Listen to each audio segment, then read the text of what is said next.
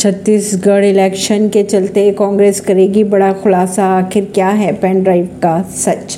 बघेल के ट्वीट से मच गई सियासी हलचल। छत्तीसगढ़ विधानसभा चुनाव को लेकर मचे सियासी घमासान के बीच शुक्रवार को बेहद खास खबरें सामने आ रही थी, जहाँ एक तरफ़ गृह मंत्री अमित शाह भाजपा का चुनावी घोषणा पत्र जारी करेंगे, वहीं कांग्रेस भी बड़ा सियासी दाव खेल सकती है, कुछ खुलासा कर सकती है।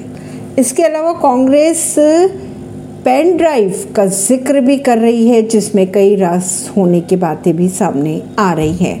परवीनर सिंह नई दिल्ली से।